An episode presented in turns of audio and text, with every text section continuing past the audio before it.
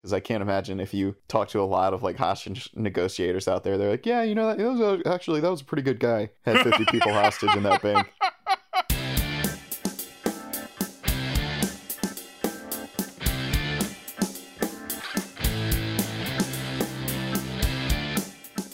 Hi, and welcome to episode of Nation. My name is Brandon Sparks. And I'm Thomas Horton. And here on Nation, we discuss film genres and the tropes and stories in them. And this month, we are discussing the heist genre, a very popular genre. So, Thomas, what did we talk about last week when we started this heist series? Well, it's kind of an interesting case because we, we started off with kind of an anti heist movie. Yeah. But, I mean, some of the things that we, that we talked about last week that we'll see popping up here, and that, and that we, we see a lot. I don't, I don't want to say it's all heist movies, but a lot of times you do kind of see the the perpetrator being the one who's kind of cool, who's got everything figured out uh, which yeah. which we're gonna see here, and and a lot of these heist movies follow kind of the pattern of like everything going according to plan, um, which is why this one's kind of interesting because it's it's you're seeing it from both sides. Well, although I guess last week we were also kind of watching, you know, a cop and a robber and, and feeling very sympathetic towards both of them. But yeah. y- you know, then there's these there's ones like like Dog Day Afternoon, you know, that is a classic that is kind of about watching the plan fall apart. And um yeah. and so there's there's kind of that difference. And i think it leans a lot towards the tone of the film as to whether the heist is going to be successful or not. Yeah. Um and then you've got something like oceans 11 the original where the tone's all over the place because it's successful and then they lose all the money. Yeah the, the original original. Yes yes. But yeah so you know you've got kind of all, for for a genre that's kind of thought of as an action genre, you, you generally have a lot of dialogue in these. It's a lot about yeah, because you know, especially the ones where there's kind of like hostages or whatnot. Like there's a lot of time to sit and talk that uh, that we'll be seeing this week, and and I mean even even ones that are more like capers are usually very talky as well. No, yeah, I, I think I think with this movie specifically this week, it's like I you're gonna harken back to movies like Dog Day Afternoon like the original Taking a Pelham one two three. Yeah, like these, yeah, those are kind of the two. Like I guess like the the the movie that Inside Man has owns the most or um, has the most DNA with are those two films. I feel like. Um, yeah, and with heist films, you can have a lot of different variations. You can have where it's like just the, just the perspective of the robber. I mean, like Ocean's Eleven example. Like we're not really seeing a law enforcement angle of that. Um, but then sometimes you have this like um, What's interesting with this one though is like I feel like when I think of Dog Day Afternoon, that's more from the perspective of Al Pacino, but then you have like um the hostage negotiator who's like the outside thing, who's like a secondary character. And this this does feel like more like taking a Pelham one two three because in taking a Pelham one two three, Walter Matthau is more of the lead character in this, and that's where you're seeing the perspective. That's where you're seeing Denzel in this one. Um, mm-hmm. And this also, when watching this one, and I know it came out later, but I feel like there's some ties to the remake of Taking a Pelham One Two Three here, because like I know Denzel's character in both of these movies has like some sort of like uh history with like New York City or like wherever like the, the company he's working for. With this, it's yeah. the police department. Yeah. With that was like transportation. Where like he's involved in some scandal, and that's how like oh yeah, this one big name is like somehow like is like in the doghouse and has to deal with this like bi- this big event that's happening or whatever in both these films. Yeah. Um, yeah, yeah, for sure. But yeah, you get a lot of these. You get, you get like kind of some of the tropes you get, or like theme, or like uh, not themes, but tropes, or like story ideas. Is like the the the perfect heist is one thing I think everyone kind of comes with. I have the perfect idea for a heist, but then you have the um uh robber, the the, the bank the bank robber who's one last job, which we're not going to see in this this movie um, mm. But you have things of that nature where it's it's the, again it's with the what's the uh, the cop aspect. It's the it's the hardened cop or something. The, the the usually I feel like the cops in a lot of these movies are like going after a robber is always someone who's an underdog in their field or like uh, like like not really looked at highly at the place they work for. Even like I think Karen Sisco and Out of Sight were like because she was a woman, she was always looked down upon as a U.S. Marshal and always like not not on any of the task force that that, that she could easily be a part of. Um, so right. then we, we yeah. have we that we have that type of character. They're always looked at like like oh wow we wish we had someone else in this position, but because of luck or something because of coincidence like this person who we don't like that much in terms of the, the perspective of the people, like like say the NYPD or whatever in this movie. We don't really want Denzel, but we have Denzel because the main guy's out of town right now. Yeah. Um, and so I feel like that's kind of a reoccurring thing that I didn't expect uh, in some of these heist movies. But anyway, um, so that's what we kind of talked about. And so uh, we've mentioned it before, but Thomas, what movie are we talking about today on this episode? Today we are talking about Spike Lee's 2006 film Inside Man, Mm-hmm. starring Denzel Washington, uh, Clive Owen, Jodie Foster, Christopher Plummer, and Chiwetel Ejiofor, Willem Dafoe. That's, Yeah, great that, that cast. about covers it. Great cast, all, all around. Yeah, top five Um, cast. Yeah. Denzel stars as Detective Keith Frazier, who's an NYPD hostage negotiator, and he's called to a bank robbery that's being perpetrated by Clive Owen as Dalton and the rest of his gang of various people named Steve, um, Stevie. who are in the process of robbing a bank. Mhm. Meanwhile, the owner of the bank, Arthur Chase, Arthur Case, played by uh, Christopher Plummer, is desperately trying to keep something within the bank secret and hires Yeah. Jodie Foster, who's a, a fixer, to to make sure that that's covered.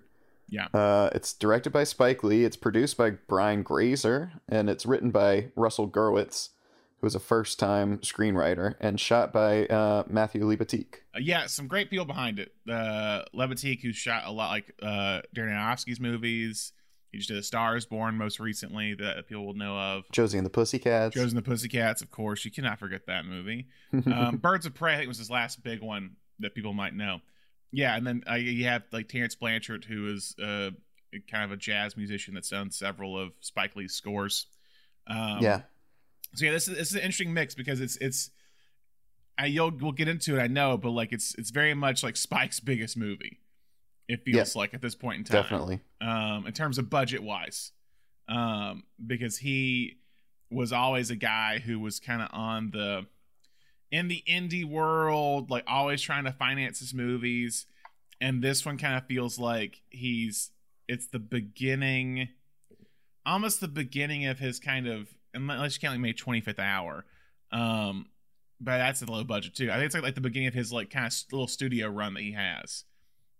Because he does like Yeah. this miracle miracle at St. Anna um and then does like, like old boy as well. But this is kind of the fir- and probably the best one from what i know of those movies uh that he did in this period. But it's an interesting kind of mix of like studio and indie thing. And that's what i want to talk about in this movie as we get going. Like i feel like the movie itself is also like you see like what a studio film heist would be like but then also see like spike's version of it within the same movie Yeah, yeah, exactly. Yeah, it's it, it's you know with, this this was pretty rare at this point in the industry. You know now with all the we've talked about kind of the Disney machine and the way Yeah. it chews up indie directors, yeah but this this was still pretty rare in 2006 for somebody who had you know it, not just like gotten started with a couple little indie movies, somebody who had really His whole- yeah. established his career Yeah. within the independent film yeah I mean, world.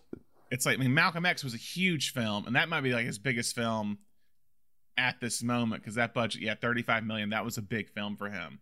But like he he, no matter what he did, like he does Malcolm X, and then he's doing like Crooklyn the next year, and and some others uh, like uh, I guess Get on the Bus, yeah, Get on the Bus, which is a very small film, is like two years after Malcolm X. So he he he's very much like we talked about Soderbergh last week of how he goes back and forth between studio and indie, but I feel like with Spike, it's always like mostly indie, and then finally he gets a shot to direct a studio film, is what's, what usually happens. And this is kind of like the big one of the 2000s for him is Inside Man. So what's your uh, what's your history with Inside Man, Brandon? So Inside Man, I I think I've seen this once before, maybe twice. I feel like we might have watched this when we did that heist episode way back in the day.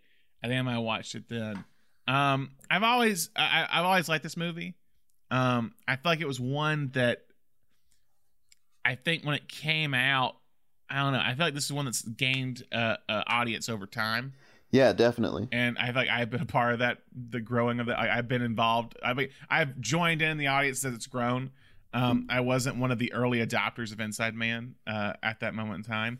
Um, I think it's one that always kind of pops up of like when people ask what your favorite heist film is. It's like that's always like kind of the lesser discussed one that pops up in people's like I, I did a thing recently on Twitter where it was like favorite heist movies, and Inside Man weirdly got a couple of mentions when big heist movies like Dog Day Afternoon get like get like zero mentions or something. But Inside Man, I think it's an interesting kind of film because it it's it's a very serious heist movie, but because it's Spike, there is a the, a, layer of fun to it. Weirdly, Yeah. like it's Definitely. a, it's an interesting kind of thing of this movie. Uh, I mean, a, a kind of unique film in this genre because it it takes itself very seriously, but but it's it's a serious matter. Like this could easily be like a ser- a more serious heist film, but because the way Spike does it, and because probably also the script as well, um, it, ha- it has that kind of fun quality to it. It has a lot more comedy than you're expecting in it,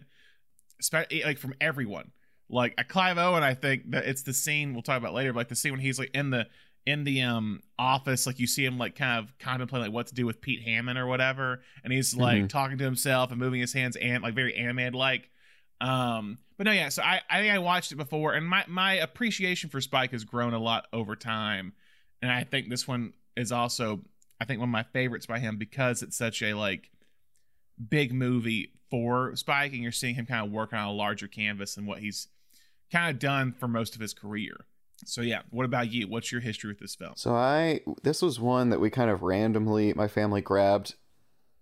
I, I really have no idea why we we bought it on DVD like right when it came out Yeah, in 2006 and um and I I loved it like immediately then. I was 14, 15. I just I just thought it was so cool. And and it was one that I you know kept revisiting. It was probably I mean I was I was 14. It was probably the first Spike Lee film I'd ever seen. hmm And so then, you know, when you get into film school and you're studying Do the Right Thing and Malcolm X, I was Mhm. like, this is the same guy that made that heist movie I used to really like. Um, so then, you know, uh, you'd go back and rewatch it and you're, you know, when you're 18, 19 and realize it, you know, it's a really fun movie. And it, as far as this genre goes, I think it's an interesting one to talk about because it pays a lot of homage to the genre. It's really not trying to reinvent the genre in any way yeah, but it does do some really unique stuff with it. Like it, it definitely blazes its own trail as well.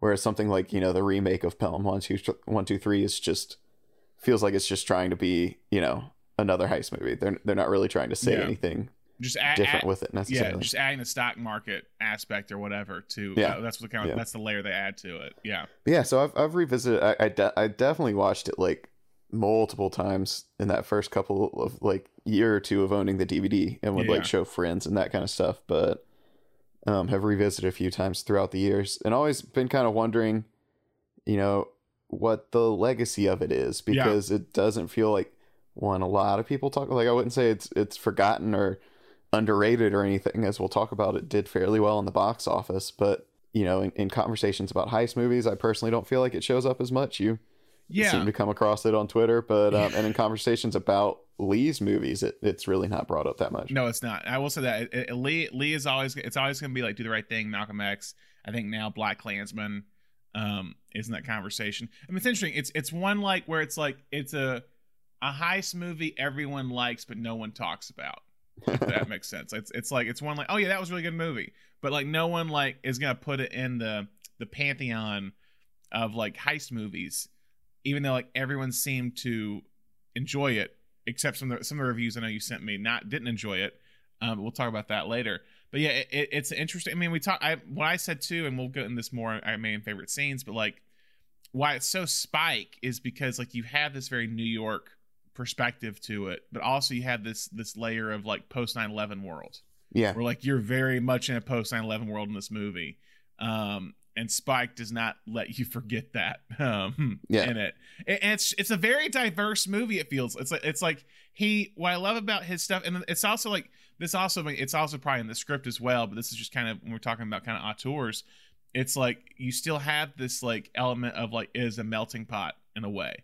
Like you have all these different characters from different backs, different kind of cultural backgrounds, religious views, um, race. They're all kind of in this bank, and you're seeing this kind of like weird American experience in this bank during this heist movie in, a, in, a, in an interesting way. Um, but yeah, it's it's yeah, it's not it's not discussed as much as it should be, and and Sp- I think because it's not in, discussed much in Spike's movies, is because it's more of a Hollywood fair than the rest of his films. Um, Spike has always been in the indie world pushing boundaries with his early films of like She's Gotta Have It, and then you had kind of his more cultural significant films like Do the Right Thing and Malcolm X, and this one just kind of gets swept under the rug. I feel like a lot of times by people. So, yeah. Yeah. Well, let's let's pull it out from under the rug today. All right, let's do Uh, it. so, history of production. Um, Russell Gewirtz was an attorney who had the idea for Inside Man sometime in the 90s. He uh, spent over six years working on the script and completed it in 2002 Wow. and started shopping it around Hollywood. It, it picked up a lot of steam and it would eventually be picked up by Imagine Entertainment hmm with Brian Grazer intending for his creative partner, Ron Howard, to direct the film. Ron backed out of the film after Russell Crowe approached him with the script for Cinderella Man. So Grazer spent some time shopping it around to directors, and and it sounds like everyone who kind of touched it left a little fingerprint on it. It seems like. So Dutch filmmaker Menno Meyjes, best known for co-writing Indiana Jones and the Last Crusade, okay. uh, he tried his hand at a rewrite, but ultimately backed out of the opportunity to direct. hmm Then Irish filmmaker Terry George, who had recently done Hotel Rwanda at this point and would go Mhm. on to do uh, Reservation Road the next year. Uh, he took a stab at the script. He is supposedly the one who who inserted the subplot about uh, Nazi diamonds, Oh, but he ultimately backed out as well. okay. So then Grazer sent the script to Spike Lee, who he had been hoping to work with for a while. Yeah. This was actually the first time that Lee would ever direct someone else's script, but he Wow. was immediately drawn to it by the he was just he said he liked the idea of making a heist film and he loved Dog Day Afternoon. It was one of his favorite movies. Mhm. So he he really it just kind of hit him at the right time in his career that he said, "You know what? Let's I want I want my Dog Day Afternoon. Let's do it." Yeah, yeah. So Lee also did a brief rewrite of the script, like you were saying. A lot of the more kind of political and contemporary tones of the script uh, come from him. Yeah. Okay. He said he was also drawn to the idea of trying out a major studio film, saying he wasn't used to ever having the backing of somebody powerful like Brian Grazer. He um, specifically he mentions in one interview that uh, he said he really wanted like a, the marketing power of a studio behind one of his films Mm. because he had had several occasions where he'd run into somebody on the street and they'd go, "Oh man, Spike, when's your next movie coming out?" And he was like, "I I released one last weekend," and they were like, "Oh, I didn't hear anything about that." So Spike Lee immediately had his frequent collaborator Denzel Washington in mind, and so he took Grazer to meet Washington, who was currently starring in Julius Caesar on Broadway. Mhm. Uh, while he was at the showing of Julius Caesar, Lee was at the bathroom at the urinal and turned to see Willem, Des- Willem Dafoe at the urinal next to him. he said Dafoe looked over and said, "Hey, we should work together." And Lee said, "Yeah." And the next day, he called and offered him a part. because it feels like it feels like it's somewhat of a not a small role, but it feels like it's like oh Willem Dafoe's like fifth build in Yeah. this movie or fifth, fifth or sixth build. It might be because like I feel like there's been a a cult following surrounding Dafoe this past like five years. It feels like, and maybe that's why it feels smaller. But he's he'd done Spider Man at this point, so he was he was still pretty big. Um, hmm and it feels it feels interesting odd seeing him in such kind of a not lesser role but like a down the call sheet basically Yeah, yeah, for sure. Casting for Madeline White was probably the most difficult of the casting process.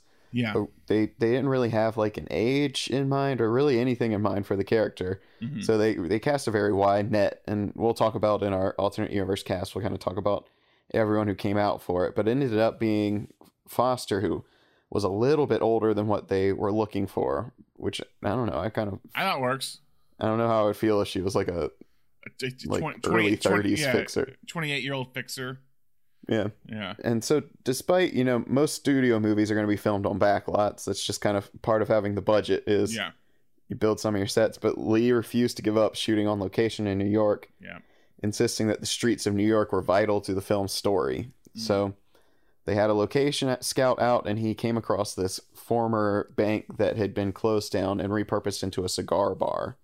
So they they rented that out, and that became the bank in the film interesting okay was uh, originally built in the 1920s, and Lee Wow. and his his regular collaborator in production design, Wynn Thomas, kind of tore the whole interior and built it back up to Mhm. what it would originally look like. Wow. And so, with a $45 million budget from the studio, Spike Lee's biggest film to date, Yeah. production began on the 43 day schedule. Wow. 43 days for this movie?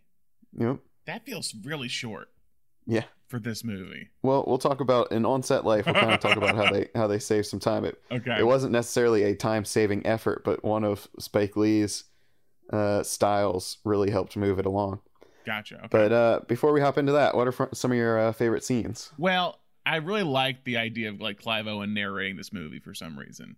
Like it's that opening Yeah. of just like pay close attention. I I don't I I- speak very carefully. I don't I don't repeat myself or whatever. Like it's a really kind of um compelling opening or captivating opening, I guess. That really kind of Mhm. gets you it gets you early on of like, oh, what's this movie? Um, and but the, I think the high sequence is great. I think the high sequence is, is is on par with some of those like classic high. It's interesting because like I feel like in this era in the 2000s, you had a lot of these heist movies. And you always had this like big, big kind of heist moment at the beginning that almost felt over the top, and they don't always work. But I think here this heist sequence actually works fairly well. It, it Mhm. every I think it's like everything about this movie to me, not everything, but like the heist aspect of it, like the mechanics of it, feel very logical to me Yeah, and makes sense. Like it make like, it's a smart heist. I, I feel like I know it gets kind of crazy at the end, and you're like, "What are we doing here?" Sometimes, but I feel like the the mechanics of like how they get into the high, how they get into the bank, how they start the heist, how they start like have everyone in the same clothes, basically moving them from room to room. It's keeping them all kind of confused. I think it's smart. I think it's an incredibly smart way to do a heist. If I was Yeah. right, if I was doing that, I would take from Inside Man. Is what I'm saying.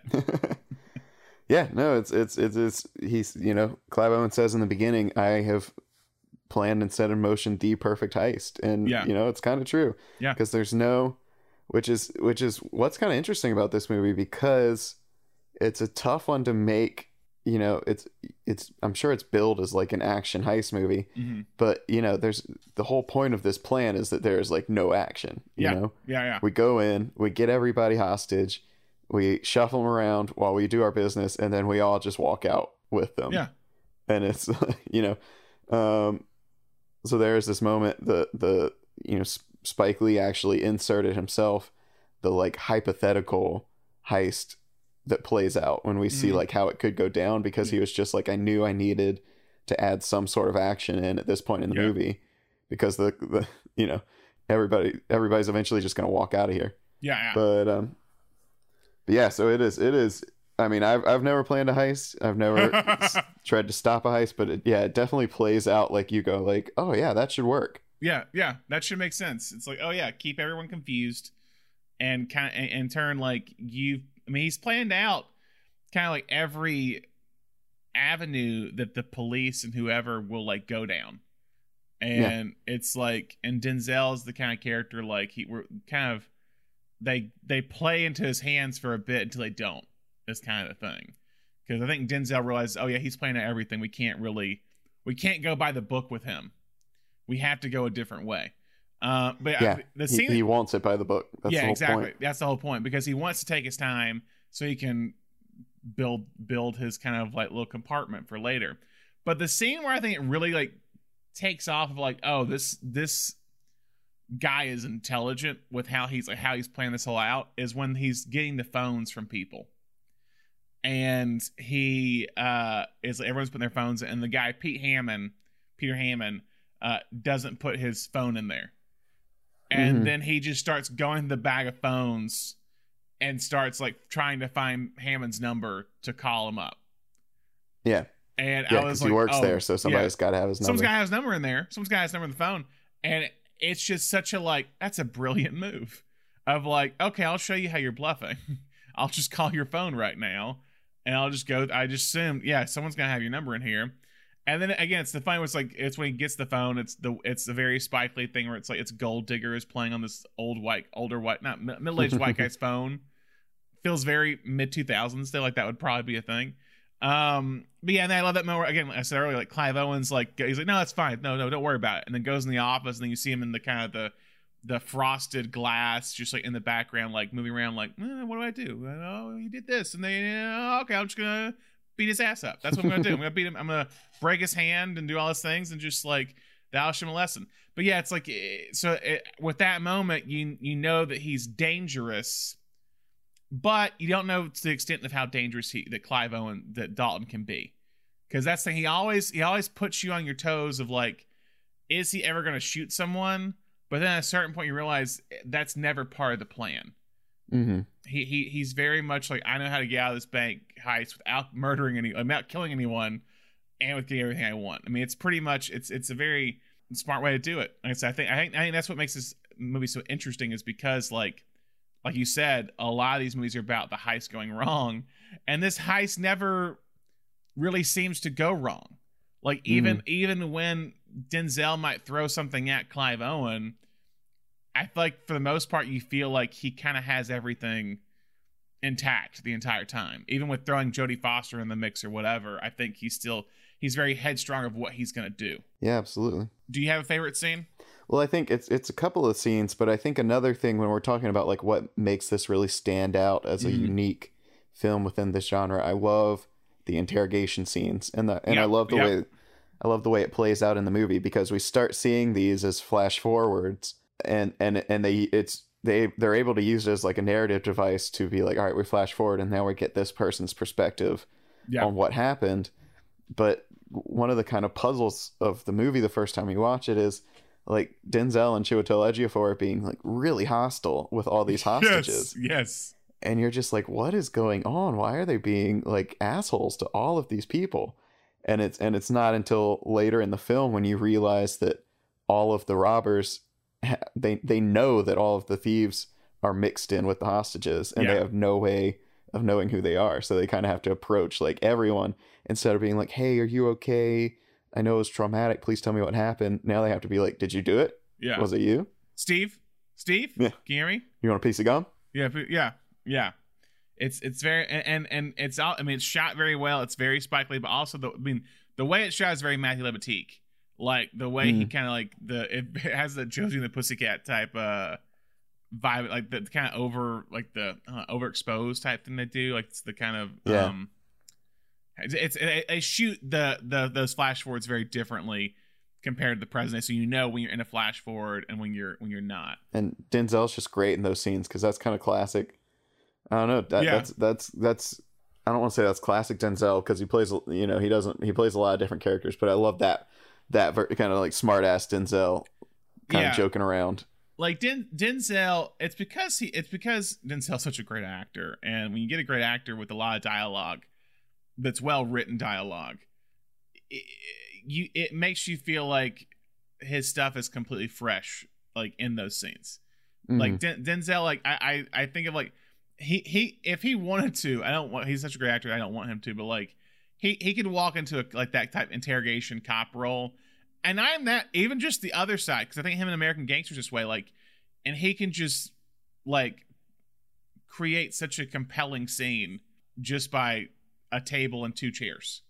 Like it's it's really just mesmerizing to watch him act. I think the scene mm-hmm. another Russell Crowe thing, uh, American Gangster, when him and Russell Crowe meet for the first time, they're in an interrogation room, and he is electric, and he's the one who's doing most of the talking. And yeah, here and he has a good partner with Chiwetel I think Chiwetel, who hasn't fully gotten big at this moment in time, is a good kind of, for lack of a better phrase, sidekick to to Denzel's character in this movie. Yeah. Um, and you see that kind of relationship more in that that kind of scene. Well, I like too, like they don't do the whole like partners who are like foils of one another. Like they're not like combative. They're like legit partners. oh yeah, no, they they very much like play into each other. Yeah, exactly. And like sometimes I feel like it's in these movies like I was like, oh, we gotta have them like. I mean, it that's what makes it kind of a buddy cop movie in a way where it's like, oh, they kind of hate each other, but they, they but they like they're really well, they work well together because they are so different. And these two guys are like, no, we're just buddies who like have the conversation about Denzel's girlfriend wanting to get married all of a sudden, and then like having the conversation like, oh yeah, we need to get a bigger house, and so we can get married, and that'll really do, it'll, it'll really help with my brother who keeps getting arrested all the time. Um, but they have good kind of interplay throughout the movie. But yeah, yeah, interrogation stuff because like you really don't. And when he does too, it's like he'll he'll give you things that have already happened. Like he'll he'll it's like he interviews Pete Hammond, and you're like, oh, Pete Hammond didn't get killed in the robbery. We know he's alive. um, but then we start seeing stuff before it happens in a way. Um, mm-hmm. and yeah, so you, you, start to see just kind of, and, and you're, I think you yourself when you're watching it, for them, for some of the characters are also still trying to figure out who is part of the team, and you kind of don't right, know until yeah. the very end, like because because you're also trying to keep track. Oh wait, were those people in the bank when? when they came in, or were they part of the team? Like who who were they exactly? At least that's how I felt when I was watching mm-hmm. it this time. Do you have another scene? Yeah, I I love the one, and you know he gets a classic uh Spike dolly shot in there. But yeah, yeah, kind of the Denzel going into the bank for the first time mm-hmm. and kind of figuring out like how much he can push Clive Owen's buttons. Yeah, and then pushes him maybe a little bit too far but then he leaves and he's feeling he's feeling kind of cocky, and then they just immediately shoot one of the hostages, and he is like he is floored. Yeah. And then you get that shot of him like running back where he you can yeah. you can tell he's on a dolly. It's the dolly and, and, the, and Spike does that a lot where it's just like yeah. gives you this feeling of someone being like so enraged or whatever they're completely out of control. It's it's it's the you know it's the physical the the visual embodiment of that idea of like I was so mad I blacked out. Yeah, you know, um, he's just like just sprints back to the door and is like yelling at Clive Owen and yeah, yeah, that's that's a that's a great scene because I think that one disrupts the status quo a good bit because yes. you've got Denzel like, all right, I know exactly how this is playing out. I'm going to push this guy's buttons and I'm going to get this soft. Yeah, and then it shows you that they've still got the upper hand yeah. on him. He's like, oh yeah, he's not gonna kill anybody. He, I pushed, his, I did everything I could to push his buttons. He's not gonna kill anyone. And the next thing is like, I'm gonna kill someone. Yeah, and that's it. Now, yeah, Spike with that dolly shot because that shot's always you're always like waiting for it to come up at some point in his movies. it feels like, and it's always at a moment of importance for the character. If it's Malcolm X going into his uh, final speech, and it's this kind of almost uh, peacefulness to that scene. It's it's always this like kind of important like a character is going in from one like from from the story you knew into a new story if that makes sense there's all it's a change in the character's psyche and with this one it's that he has thinks one thing and then with this shooting with this possible shooting that happens that gets sent it's a break in his psyche and it's whole okay i have to think about this differently and that's usually what's mm-hmm. happening it's this very important this moment of importance uh, because uh, i think in this in this in the film for the character. Um, and it always it's always just it, it's always very Spike. It's like no one. Only time I've seen that shot really done is all that jazz, the Bob Fosse movie. They do it mm-hmm. at the end with Roy Scheider, and I feel like Spike probably took it from that, and then it's just like I'm gonna make that my thing because no one else has really done that besides Fosse. Um, and now it's like if anyone does it, it's like you're ripping off Spike Lee.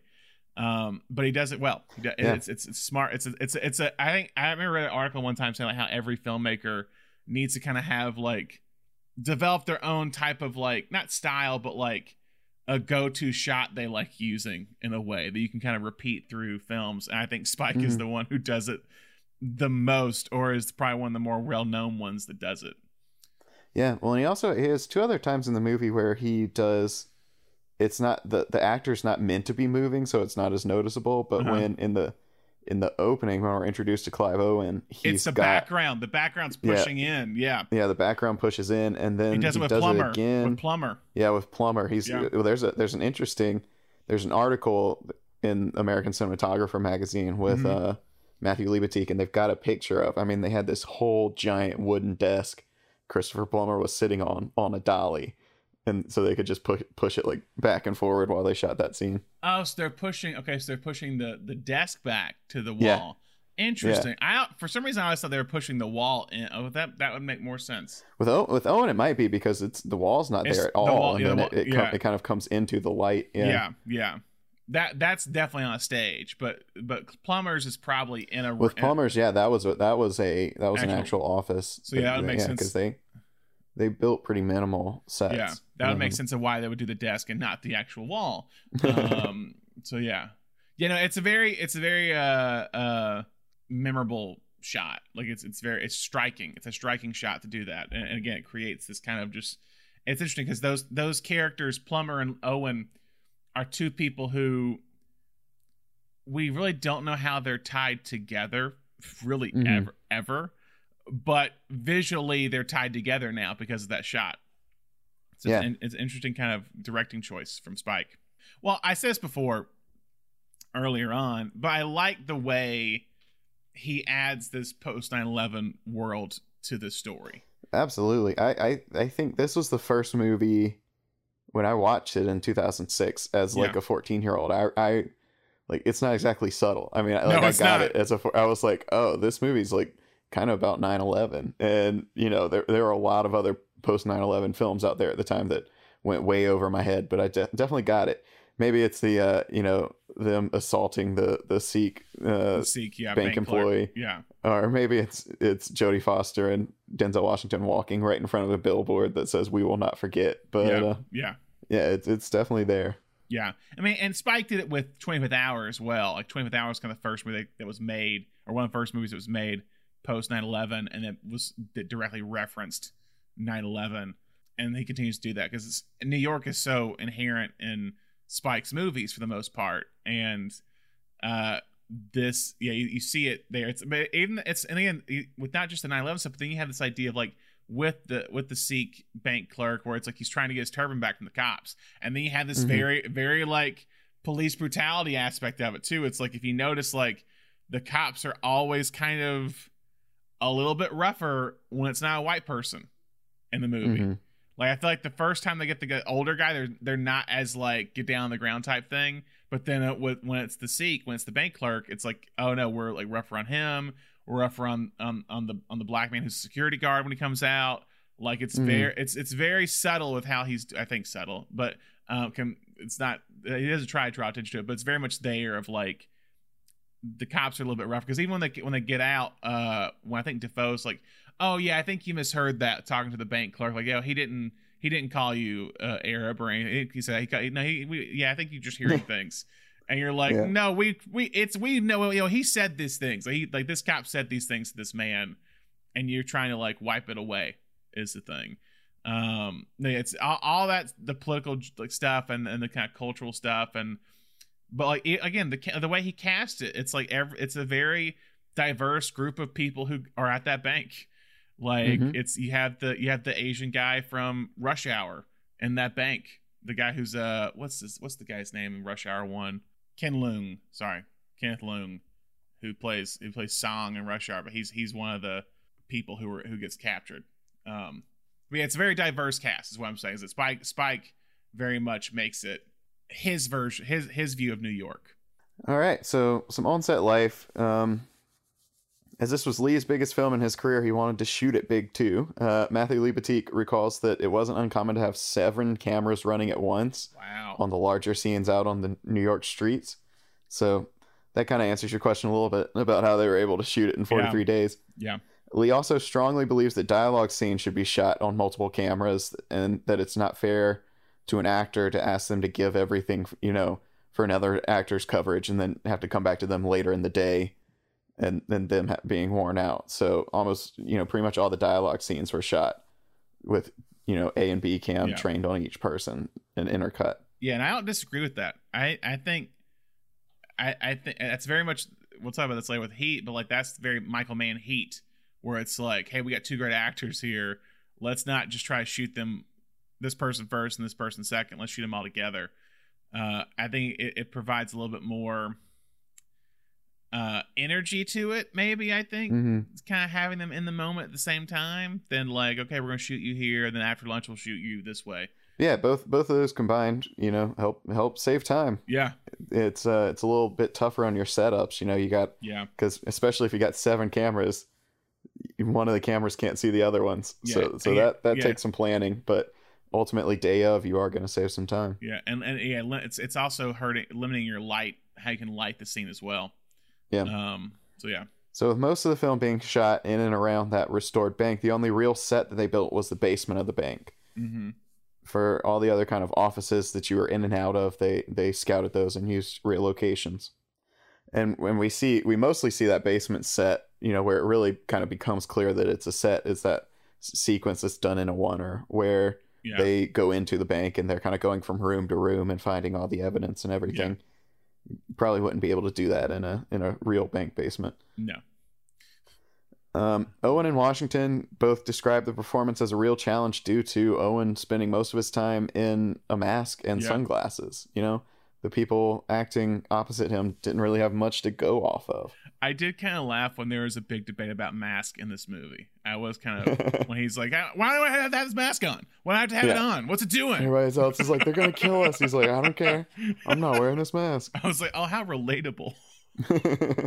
and and Lee did encourage a lot of improv on set. Um, Mhm. said a lot of the kind of jokes and quips weren't really in the movie, and he would kind of work with the actors to come up with those. So, like you were saying with Denzel during those interrogation scenes, how fresh it feels. Yeah, Like some of that was fresh. yeah, Um, Lee particularly noted one of the jokes that Washington came up with was um, when they're interrogating, or when they when they kind of take the, like you were talking about when they take the Sikh guy to coffee after he's been yeah. assaulted and they're giving him a hard time, and he's talking about like always having to get Oh, it's the secondary taxi. background It was a check. Yeah, that. Denzel came up with that on the spot, and said and Lee said he almost ruined the take because he was laughing so hard. Yeah, and the guy's like, and the guy's the Sikh's like, there are some perks.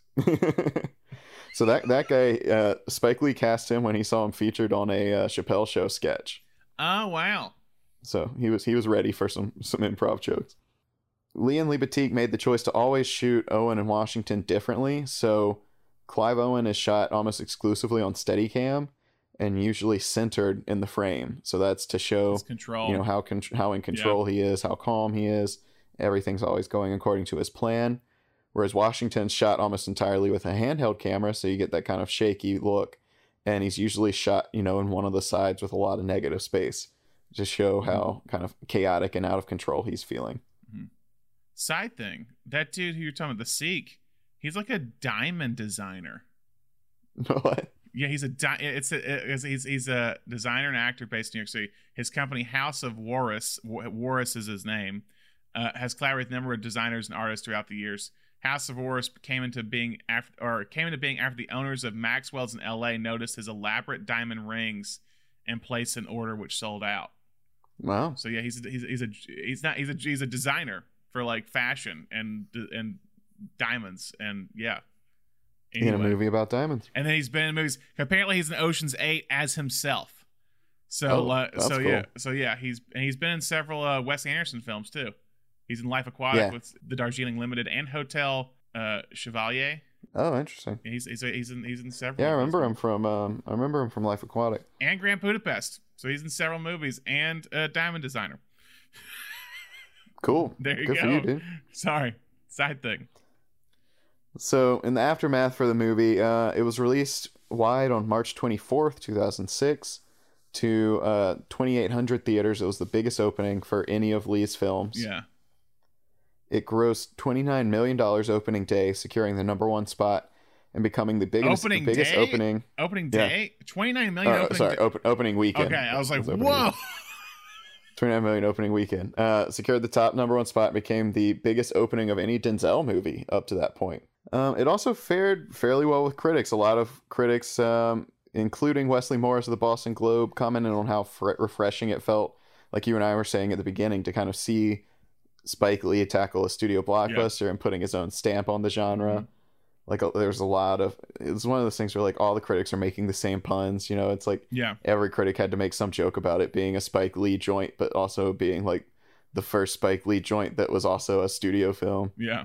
Um, it sits at uh, certified fresh with 86% on Rotten Tomatoes. hmm It did not fare as well, however, with some of our regulars Yeah. on the podcast. Yeah. Roger Ebert was not a fan, Yeah. gave it uh, two and a half stars, and really just kind of picked apart the story. Yeah. Yeah, Ebert. So I, I the thing is, I don't disagree with Ebert on what he's what he's talking about from the most part, but I don't think that's going to bring the entire movie down for me. No. Like I think I think the plot. We'll talk about it with, with the kind of like what what didn't work or or story questions, but like I feel like he just harps on that the entire review, and Yeah. that's it, and like nothing Yeah. else. Yeah, come on, man. Talk about some Yeah. of the performances here. And who was Um, the then who was the because it was like Andrew Sarris had a rebuttal. So it was it was Rex Reed. So two other famous critics. So Rex Reed published a scathing review in Yeah, the. Observer, and, and, it was and kind of reveals the whole movie in the review. yes, Yeah. yes, reveals the whole plot in the review. And critic Andrew Sarris, a very renowned critic, who was also writing for the Observer at that point, was kind of like so offended by Rex Reed's review that he published a rebuttal the next week. Yeah. and it's a very interesting rebuttal because it's basically just like not a big Spike Lee fan. He and I Yeah. have had some bad run-ins. Here they are, but like I had to step in because what Rex Reed did with his review was not right. Yeah. Yeah, it's that that was interesting. It was interesting seeing that because yeah, it's like picture seeing like I mean, someone just like spoiling the entire Spider-Man No Way Home because they didn't like it, and that's what he does. He just like, yeah, here's all the twists of this movie. Don't go see it. so, uh, Yeah. well, we have now come to our what worked and what didn't work. Yes. So you had a you had a couple of questions about what worked. No. Well, well, well, what works? I think. I mean, I think the cast works for sure. Yeah, Um, I think I think the setting that he does of the, the time and place with this post 9/11 world really works. I think again you see this kind of it's Spike's take on it. We keep saying that Spike, but I, I like it's interesting seeing. I I don't want to say post Tarantino with any of these because I, th- I think it's not just this happened before Tarantino. Like it's the references that people make. It's like Out of Sight does it with them talking about movies, and then this when they talk about movies here and there. Like it's like you've seen Dog Day, Dog Day Afternoon. You can't do this like this way. He's he's taking his time or whatever. And then a few other like movie references as well. yeah. I think Clive Owen calls Denzel Serpico early yes, on, he like on the does. He does. He calls him Serpico when he's trying to push for something. But yeah, I think there's a lot of just like references. But that's also Spike does that too. It's not just don't give credit to Tarantino for that. And Spike was making movies before Tarantino was. Um, but uh, but yeah, there is there's an interesting thing with this high genre. Like I, I think of I don't know if it's because it's more when it's trying to be more modern. I think American Animals is a perfect example of like that does that where it's like it uses other heist movies as like a a reference point for people. hmm It's like I'm Mr. I'm I don't want to be I want to be Mr. Pink. I want to be Mr. Blue or whatever. It's like and, that, and like that American Animals is a separate movie that I I would love to talk about one day because it's such an interesting view of the heist genre. Um and uh but uh, like I said there's references within the heist genre and this movie adds to that. It's trying to make the characters not seem like movie characters but normal people that like talk about movies in some in some way. I like again. I like the style. I like Matthew Libatique's kind of visual style. He sh- the way he shoots it. I think the script for the most part. I think the dial. Also, the dialogue is good. The dialogue script that would be improvising or the script. Think the dialogue is is, is really sharp. Um, Yeah. That's kind of what I think really works for me. What about you? Yeah, no, I agree. I think I think this cast is is what you get when you hire Spike Lee. You know, it's one of those things where obviously Denzel's going to do it, but like a lot of you know, is if you don't have someone like Spike Lee directing this, is Jodie Foster going to do your like five scene Yeah. role as a as a fixer? Like, it's just kind of insane the cast they are able to put together for for what is ultimately a studio heist movie. Mm-hmm. Also worth noting, speaking of the cast, that in the same year, Chiwetel Ejiofor and Clive Owen would both be in Children of Men. Just, oh, Also, just like a stone cold classic. yeah. Probably best film of the decade, Is it in my opinion. a European? Okay. One day I'll watch it. Yeah, Clive Owen, hi- highly underrated. yeah. He's good. Talk about let's uh, talk about Clive Owen's career real quick. Okay. I feel like Clive Owen is one of those people like when they were recasting James Bond, everybody was just like, "Oh, it's gonna be Clive Owen," Yeah. and then when it wasn't, like people just stopped. Like, were people so disappointed in him not becoming Bond? Like, I feel Yeah. like because this is this is 2006 he does this in children of men this is the same year that that casino royale comes out so these are obviously movies he was doing like instead of being bond that year but after Yes. that i mean i mean the man did children of men like Yeah.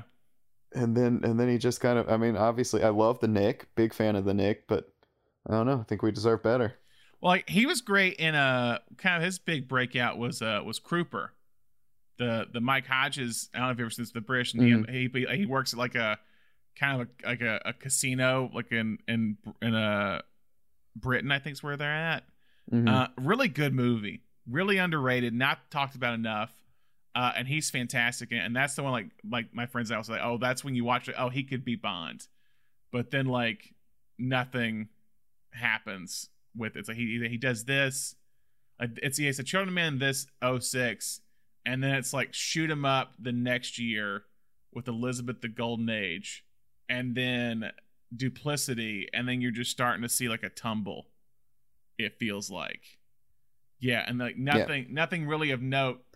Yeah, this this year should be the year that like launches it him. launches him yeah and it doesn't it, it's actually it really is the the opposite it actually is it's the peak of it and not the beginning which sucks because i think he's great in, the, in both these and and this and this film and everything else i've seen him in hmm Um, yeah, going back to to what worked, I think I think the like kind of the pacing of this movie is fantastic. Like Yeah. for for a movie that it's literally integral to the plot that the cops are just kind of sitting around and talking instead of doing anything. yeah It it really just like flies. yeah no i agree And that's that's you know that's that's Lee's direction, that's performances, that's the music. I think the the score works works really well here. hmm It's almost like a like a big take on like a 60s cop show theme you know Yeah. a lot of times it, it, it feels like a like a dragnet theme or something like that yeah but that but that's very much um Terence Blanchard's like score. I think uh, Mhm. he, he's he's fantastic.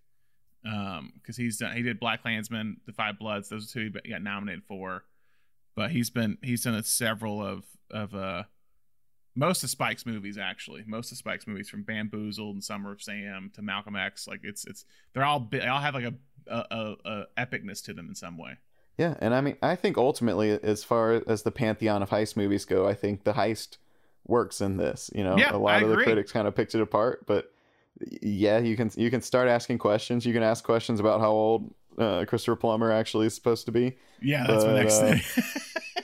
but I, I really like the idea of you know like like we were saying the way they put the heist together their exit plan there and and just the recognition that like if we leave with this stuff that like the owner is too embarrassed to report missing yeah. and we don't hurt anybody no they're not really going to look for us that hard. And and then you you ultimately get this like you know we're we're stealing blood money so who are we hurting? And, I- and Yeah. i think they've got that that great line from owen in the final narration where he's like i'm not a martyr. Like i Mhm. did this entirely for the money. Yeah yeah but it's you gotta you gotta admire they were able to like get all this money while also like exposing a war criminal and not hurting anyone in the process. Like, yeah no yeah and another thing that I, I should have brought up in favorite scenes that I like to kind of showcases like Owen's kind of character. It's the video game sequence yeah when when the kid's playing the PSP, uh, good old days of PSP, um, and he's just like, I'm gonna have to talk to your dad about this. Like very much just like, what finish you? your pizza Yeah, finish your pizza. You're, you're playing too violent video game. I gotta talk to your dad about this. Like, it's very, it's fun. It's fun. yeah Yeah, it's it's a nice moment because we're still very unsure of their motivations Yeah. at that point and it is Yeah. a nice moment to go like this guy this guy might there might be a little bit more to him than just a bank robber Yes, exactly. all right so what didn't work All right. you gonna do some math here Well, I I don't know how I feel. Well, here's the thing. I know that that I'm not like Ebert. Like, um, I did think like, oh wow, Plummer looks very good for his age. If he was high up in, in in Nazi regime in Germany, but my thing is not really the age. It's more just that plot in general. I don't know how I feel about it because this is the part where it feels like the most studio thing to do that feels like it's going against Spike Lee's movie, if that makes sense. And maybe maybe Hmm. not. Maybe I'm wrong with that because Spike Lee's done some stuff where it's like Da 5 Bloods with kind of the like kind of tre- I think they're going back and trying to find the treasure or, what, or the the the stuff they leave in Vietnam, but it just feels like uh we got to connect it back to World War II. It just feels like a, a extra layer that I don't know if we need. Yeah, that's true. And you can you can establish someone as a as a war criminal, you know, without Yeah, or establish them as a bad person without necessarily tying it to Nazis. Yeah, he could do it another way. I mean, it, it, it, it could be that he made his money elsewhere. I, I just don't know. Yeah, it feels just kind of like a, a odd thing. I, I get it's kind of thing of like it's the Nazis. That there's so much kind of questions about the Nazis and what all they like took. If it's the like the art, the artifacts, or the art, or the diamonds, or Nazis running away to South America, there's always these mysteries that are going to surround that period in our world. And that's what makes it kind of like plausible. But just because the age just feels weird um to it. And it makes me wonder like because and and i don't know may, may i shouldn't ask this because i don't want to be spoon fed but I don't know how Clive Owen finds out about all this stuff. Yes. with Well- Plummer. Yeah. Like it's it's a big jump to be like I planned the perfect heist of how to get back this man, and I'm not gonna tell you how I know him.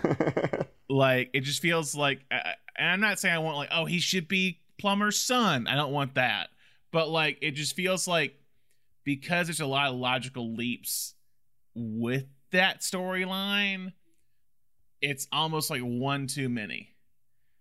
And and that leads into kind of the ending where it feels like we have like a lot of time to try to tie things up and it makes me like question even more a little bit Mhm. with the ending um like question more about what's happened before i think that's what kind of hurt i think brings the movie down a little bit is its ending because it feels like it's almost not fully solving anything it's just adding more layers to it at the end i don't know Yeah, yeah, I can see that. Yeah, this this time watching it, and it, I had already read Ebert's review yeah before I rewatched it. This time watching it was the first time I was really like, how how does Clive Owen and his crew know about this? Yeah. Yeah. Because it's pretty. If it's if it's like not been on the books since the bank was opened in 1948, how in the hell do they find this out? Yeah, I feel like it's Um, be- it's got to be because of the Cartier diamond. Like somebody somebody you know finally tracked it down yeah. and and realized where it would have ended up. But yeah. yeah, Yeah. It feel- yeah. It feels just a, a little bit extra. I, I feel like sometimes movies. I won't. I'll, I'm thinking of some movies right now. That I won't say because I don't want to ruin anything for everyone. But like, there are certain movies I feel like it. They try to be a little too smart at the end, and they try to pull one too many strings. hmm and that that can almost make the movie fall apart. And I don't think the movie falls apart with this one, but it at the end it makes you like it's teetering a little bit more than what it should be. Yeah, It's I Yeah, think I I think that. people I think people will always remember the op like the the high sequence and the other things with Denzel and Clive Owen, but I feel like this plot line everyone will probably forget like, forgets about. Like they're not saying like, "Oh, I loved it because it was tied to the Nazis." No, it's more just the coolness and the slickness of the film that people like, and I I I almost like forget about the Nazi diamond thing because it's just not. Yeah. It's it's the MacGuffin that I don't care about. Is is this kind of is kind of the thing. It's like it's like supposed to be a MacGuffin, but we don't know it's a MacGuffin until the very end of the movie in a way. So, yeah, yeah. I can see that. but that that's my thing that didn't. That, yeah, that's my thing that like, did not work because I because everyone's like kind of like questioning like, and I'll ask this in story question, but everyone's like questioning like, oh, like Jodie Foster just comes in and we don't know what she does, and I'm like, ah, I don't care. Like that, uh, that Yeah. it's that, No, that I- I think that's fine. That's somewhat I, plausible. I, I have zero problem buying the idea that there's a high yeah, paid, high priced lawyer somewhere in New York who fixes illegal matters for Yeah. rich people. That yeah, I completely. that yeah. seems very plausible to me. I've seen Michael Clayton. I know, like I know it Yeah. exists. Um, a year. It's a year later, but yeah, I know my. Yeah, it's like that stuff there. Like it's it's. eh, I think that, and I think now maybe maybe we're more in tuned with the with how how wealthy people actually are and and the and the kind type of control and benefits they have in their life.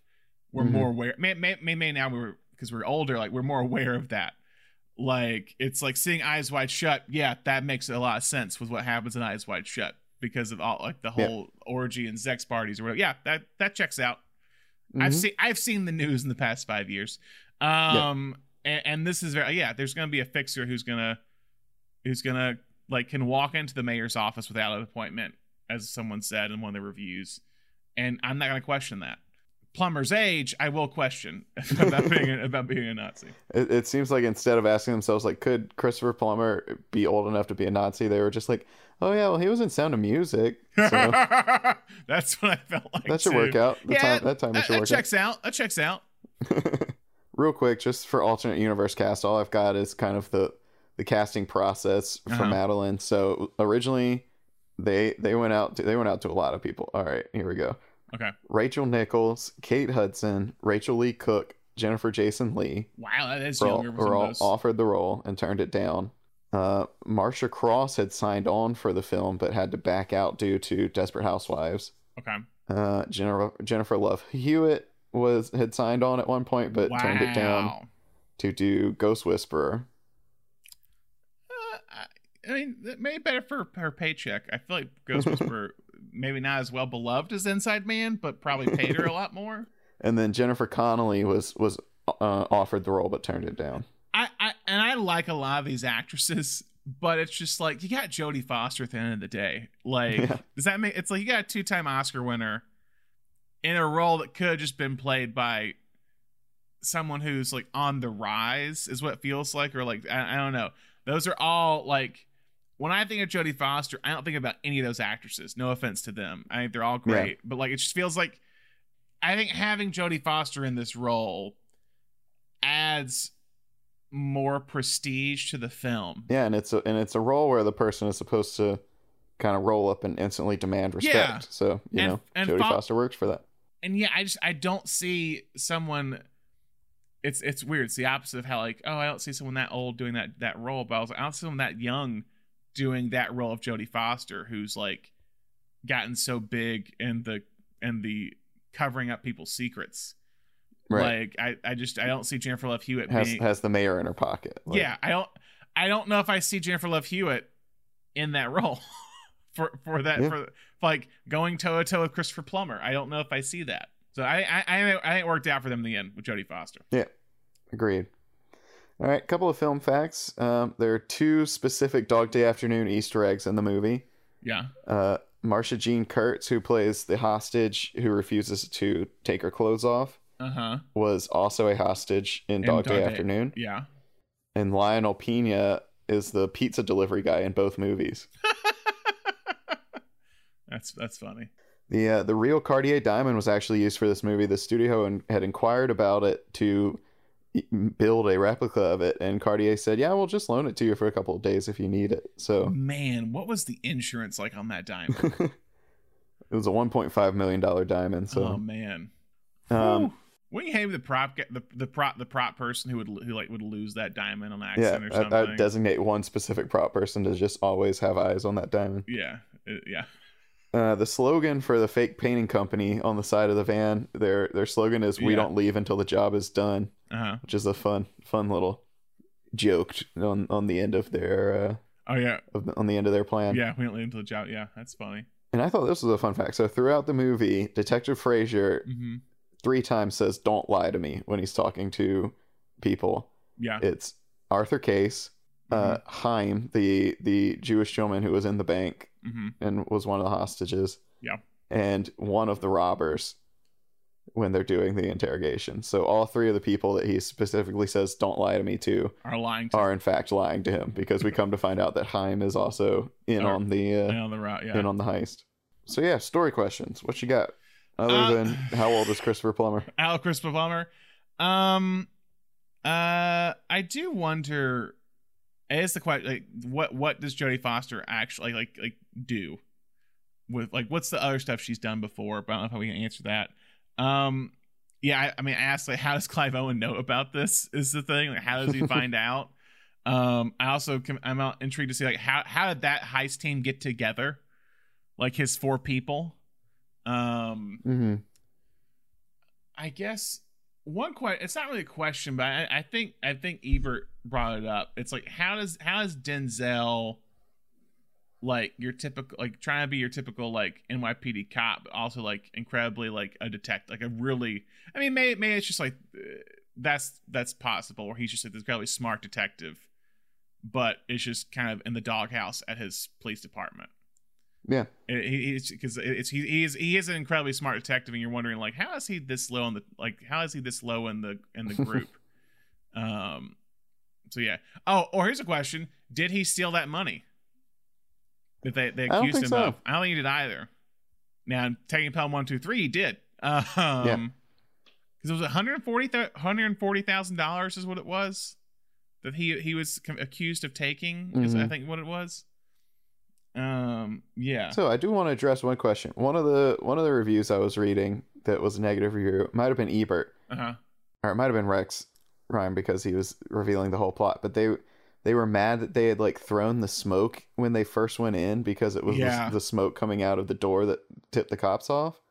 But like I went, so I had that one in mind when I went back to rewatch it this time, and when I was watching, I was like, it's obviously just to keep people from looking around. It's like the whole time they're trying to keep yeah, keeping everyone confused. from looking around and being able to say, "Oh, this person was in the lobby with me." Yeah, yeah, So, you know, everyone they they go out of their way to show like how distracted everyone is, yeah. like while they're while they're waiting in line at the bank. But everyone is going to start looking around when you when you start robbing the place. Yeah. So that that's one that I think it was Ebert. Yeah, but I was like, I think this makes sense. Yeah, it does because I think it's it's the it's the layer when like they're they're asking like, and, and they don't do it early on the first interviews, but the la- the back half when you start figuring out like, oh, we're trying to figure out who the robbers are. And they're like, okay, who was in the bank? Do you remember these people? hmm And that's that one guy where she's like, oh, I remember him because he was the one who was like fine to keep his mask off or whatever. But she's like, oh, mm-hmm. I, I didn't remember him from any other time. And like, and that's because they're trying to, in the room, with that character specifically, make a little bit of like noise or make a little bit of commotion or distraction to where like you take note of that person. And then you're like, Right. oh yeah, he probably was the bank because he's he's he's so upset he wouldn't be a bank robber. He was so upset to be there. He was probably somewhere in the bank. I just didn't see him. Right. Is the thing. Yeah. Except the the the the woman who's just like he was an asshole. Okay. and I didn't see him any other time. Um, but yeah, they they, they do a good job of kind of like figuring out that mystery of it of like who it like we know we kind of we know Clive Owen, but we kind of don't know the other people at one point. We're not sure who is in on it until more as we go farther into the movie. Uh, Yeah. And in some cases, with one character, don't even know it until the very end of the movie. um, yeah. Yeah. Exactly. uh, so yeah, um, I do. Uh, here's the side or another question. Very doesn't mean anything. So what happened to that Albanian woman and uh her construction worker ex husband? Like, what was that? What was There's that? there's no way they got all those parking tickets resolved. Her car got impounded at some point. I'm just like that whole world is like why they like why they get divorced. Like you never see them meet or anything. It's just like he's like I don't want to call that woman. Like and then she shows up and has all these parking tickets she wants to get done. Yeah, And- and That- she- I mean that is one of those great moments that that is very much like a Spike Lee New York moment, Yes, yes. where it's like let's just broadcast. We're in New York. Let's just broadcast this, uh, you know, audio that we don't know the language of it out Yeah. to the masses, and somebody in New York is going to know what language this is. Yeah, it's Albanian. You sure it's Albanian? Hundred percent Albanian. All right, what's that saying? I don't know. What do you mean? I don't know? He says Albanian. Oh, I just I, I don't know how I can't speak Albanian. My ex my my ex her her parents were all Albanian. I don't know what they're saying. I was just like, of course, he just knows the infl- the inflections of what they're saying. I had no clue. Um, yeah, very. Like I said, very New York moment. Um, oh, do you think? So, what do you think Denzel does with that rent with the diamond at the end? Oh, he's Spoiler- got to keep it. Spoiler alert, people. That's part of the reason why I think he didn't he didn't take the check money because Yeah. it was like, all right, now he's going to keep this, but Yeah, he definitely didn't take that money. like does he get it like put on a ring to give to his wife Yeah. or to his girlfriend to Yeah, to- put it on a ring. That's Yeah. that's that's what Clive Owen wanted him to do. Yeah, yeah. Clive Owen, good guy. Is he a good guy in Yeah. this movie? Yeah, Dalton's good guy. He's Not he's not a martyr, He's not a martyr. but he's not a bad dude either. He's not a bad dude either. Yeah, I agree. Um, all right, so awards. All right, Beatrice Straight Award, actor or actress with limited scenes that kills it. I feel like I might go with Vikram, who's who's the Sikh bank clerk. Yeah, I back that. Yeah, uh, Waris. I apologize for butchering this name. Waris Ahluwalia. Okay. Al- Ahluwalia.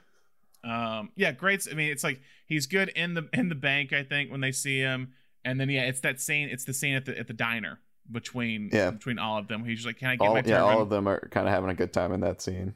They're they're all play. They all all four of them play off of each other very yeah, well. very well, very well. Yeah, I think I think he he takes it from me. I'm not talking to anybody without a turban. It's part of my religion to cover my head in respect to God. I'm a Sikh. Okay, we'll find your turban. Not an Arab, by the way, like your cops called me outside. I, I don't think you heard that. I mean, there was a lot going on. You were probably disoriented. I didn't hear that. I heard what I heard. I'll give you all the information you want. I don't need this. I need my turban. It's part of my We'll get religion. you your turban. No, no, no, not get me. I want my turban now. You just gotta start thinking about the people inside the bank now. It's a dangerous situation. You gotta start telling us about what's going on inside the bank. We can talk about this later. We'll get an office, come down, you can write a formal complaint. But for now, we gotta deal with this situation. First you beat me and now you want my help. You need to start thinking about your coworkers. Annie Potts X Factor Award. This one's tough. Supporting actor or actress that is most memorable. Is Clive Owen supporting or lead? I think Clive Owen is lead. I think Clive and Denzel are lead. Everyone else is supporting. Okay. I would go with Jodie then. I'll go Jodie Yep. Foster I back that. for X Factor. I think Plummer's is good. Ha, Chiwetel's good too.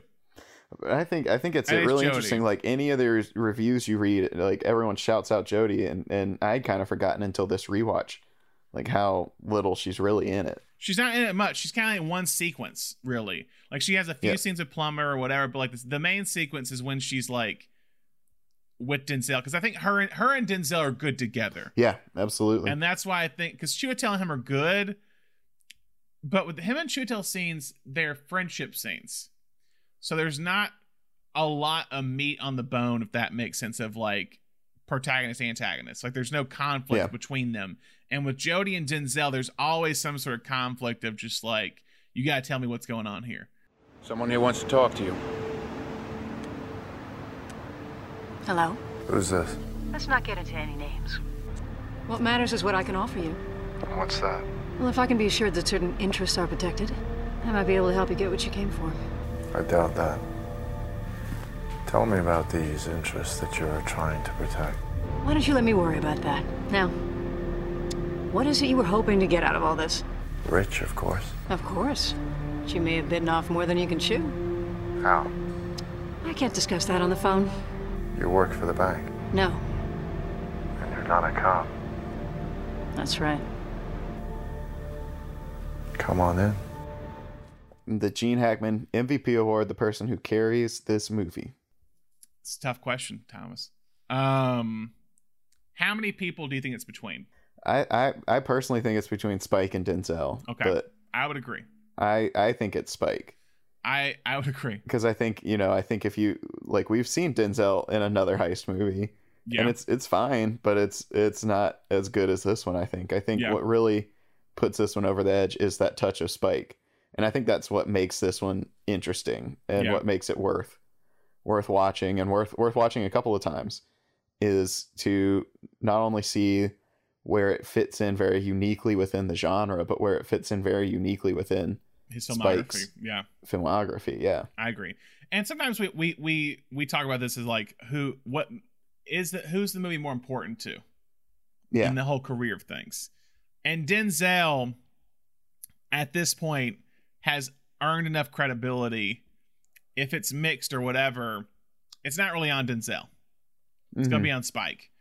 And Spike has never really had a movie of this caliber outside of Malcolm X, which was 35 million and had big kind of buzz around it. And, and Plummer also in, in My, Malcolm X, by the way, if people don't know. Um, so he, he's worked with Lee several times. Um, I, I think it's like this is a bigger gamble for Spike because it's out of Yeah. his wheelhouse, not just in studio fare versus indie fare, but also genre. And I think he handles it incredibly well. Yep.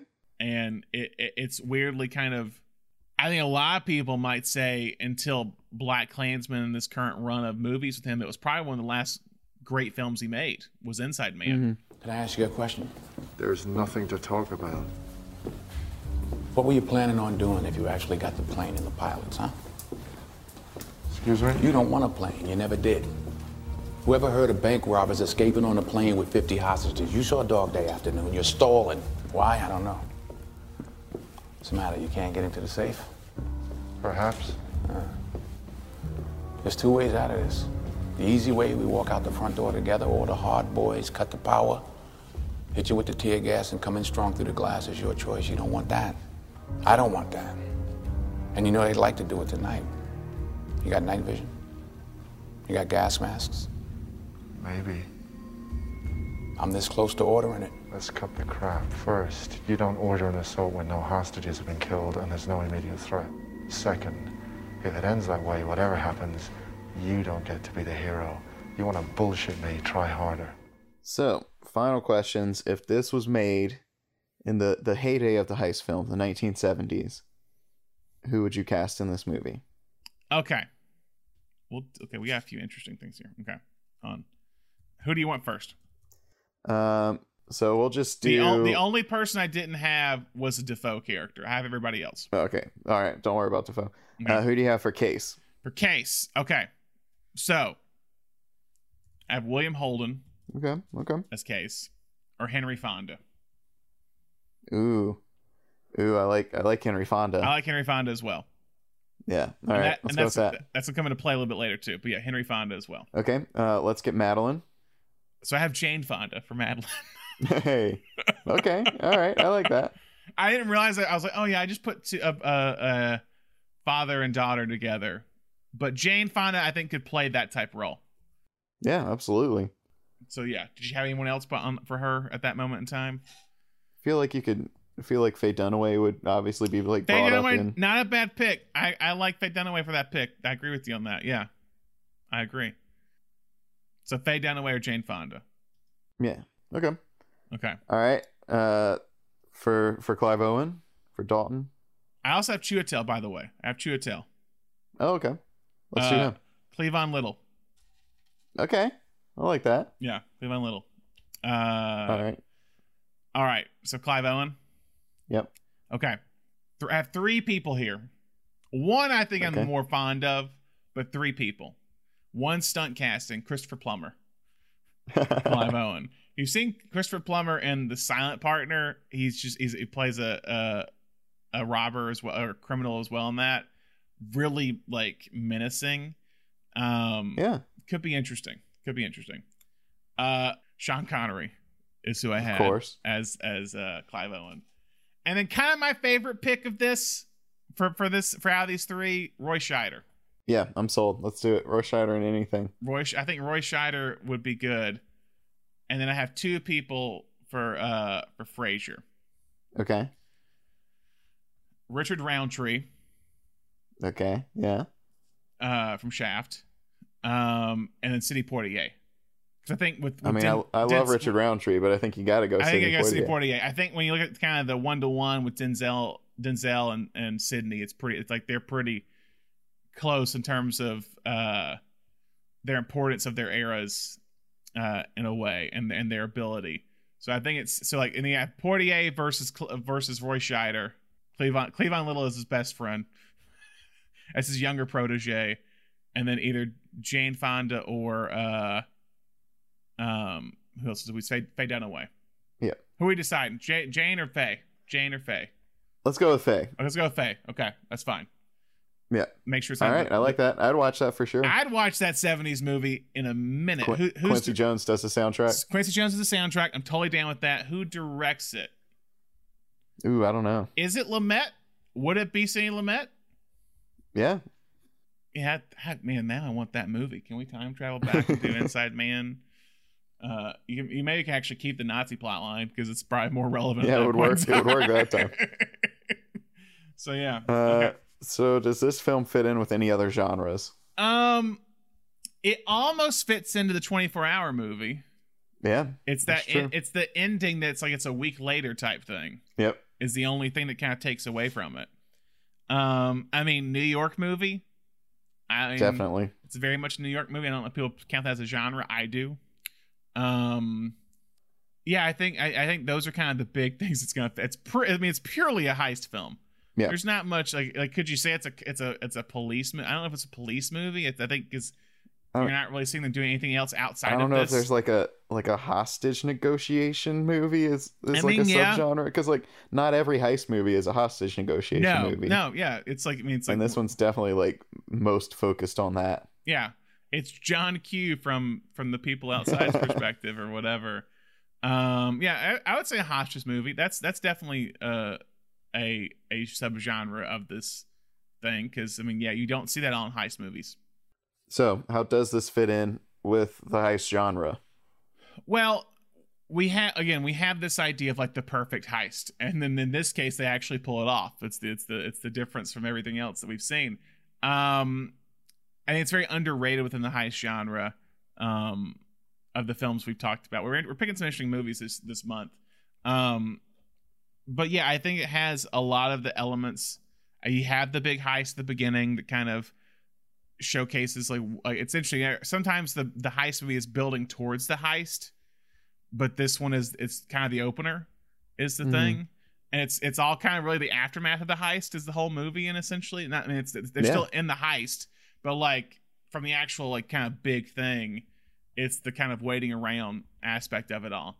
Um, you ca- yeah, you have this kind of the interplay between law enforcement and and the criminal world that I think will pop up sometimes in a lot of these heist films. There's always kind of this. There's sometimes this person who's chasing them. It's like it's not always Ocean's Eleven when it's like it's just them, but then you have kind of the out of sight thing where it's the Karen Sisco chasing after uh uh Jack. Um Mhm. or even I think we're coming up with a town this month where it's like it's you have kind of Jon Hamm trying to find Ben Affleck and Jeremy Renner. Um you have there is always kind of interplay between the people, very much like Dog Day Afternoon with uh, Charles Durning and, and Al Pacino, um, in that one. So that's that's kind of all there. So it fits it, it fits the mold. Um, I think it's very much in top tier of 2000s heist films is what I would put Yeah. it at. Absolutely. I don't know if I put it all time, but I think 2000s it's kind of up there as like a, a fantastic heist film. Yeah. Agreed. So yeah, do you have anything else you want to add on that one? No, I, I just I do think for a lot of these films that kind of explore both sides, like you were saying with the there, that that's something that's very unique to this genre is that kind of cop and robber Yeah. camaraderie, where it's like you know, I think they sum Yeah. it up perfectly in in in Out of Sight, where it's like in another in another life, you and I would have been friends, or you and I would have been lovers, and and this one definitely fits in with that. Yeah. Like Denzel and Clive would be just like going to the going to the bar like after work every day if it wasn't for them robbing him robbing a bank. Or even again, Dog Day Afternoons that way. It's like it's, it's Charles Durning um with Pacino. It's like there's always like it's it, it's the it's the the weird thing where it's like because we talked about this earlier about how usually the officer who's involved is always like the outcast within their field. And Mhm. that's why they kind of bond with the person who's robbing it because they're inherently an outsider or an outcast in a way because they're literally break, they're like they're they're seen as this because they're breaking the law. And so there's always this kind of like respect between these two characters in some way if it's Karen Sisco and Jack Foley in uh out of sight. Um there usually is some sort of like oh I, or, or it's Heat. It's Pacino and De Niro. It's like there's Yeah, all there's some sort of respect there within this genre between law enfor- the, the law enforcement character that feels underseen and underutilized in their field and the outcast who's like because basically it's the the, the that interplay is like this is what you could be if you wanted to break the rules basically. So there, there Yeah, is a there's an understanding between them that like Denzel Denzel if Denzel wanted to be Clive Owen's partner in robin banks he'd probably do a great job at it. Mhm. but it's that idea of like law that stands in the way between them yeah, so yeah, absolutely. and that's part of this genre that I I now look now talking this through I realize that's really a big part of this genre for the most part Yeah, and I mean that's got to be something that's purely Hollywood because I can't imagine Yeah. if you talk to a lot of like hostage negotiators out there, they're like, yeah, you know, that, that was a, actually that was a pretty good guy. Had fifty people hostage in that bank. yeah you know no big deal uh, use all taxpayers money to to put us all here but no big deal Yeah, uh all right is that on Inside Man you we, I think that's it we on Inside Man. finally got to do it Thomas we Yeah. finally got to do it. This it is like the the the third category where I've been like, oh, we could do Inside Man for this. And the thing is, when you pick, or when you picked your movies, I was like, you didn't put this one on there. I was like, did you not want to do Inside Man? Oh yeah, yeah, that one too. That one's in the list too. and I was like, we got to do Inside Man because if I don't know, if we don't do it here, I'm not sure where we do it unless we do like when we do a Spike Lee month or something. Um, Yeah. I'm not sure where it's That's a lot go. of movies. Yeah, it's a lot of movies. So we finally did it. It's in the books. So yeah. So that's all we have for you on this episode, guys. If you are a fan of the show or a new listener, make sure you subscribe to the Nation Podcast so you stay up to date on all of our new episodes. You can subscribe to our show on Apple Podcasts, Spotify, Google Podcasts, Stitcher, or wherever your podcast. And if you haven't already, make sure you rise for my platform to listen to the show on. Yeah, you know, guys, if if we've established this kind of mutual respect while we hold you hostage listening to this podcast in your car or wherever you listen to it, you know, hop on hop on Apple and just be like, yeah, these are these are pretty good guys. Pretty good guys. Support them all the way. I, I was waiting for what puns you would do for this one, Thomas. I was really wait- after after editing the last one. I was like, oh, we're gonna get another pun for Inside Man. And also, don't forget to like and follow us on Facebook, Twitter, Instagram, all that jazz. And as always, Thomas, thank you for joining me. Thank you for having me. And thank you all for listening. Hope you listen to more episodes soon. Bye.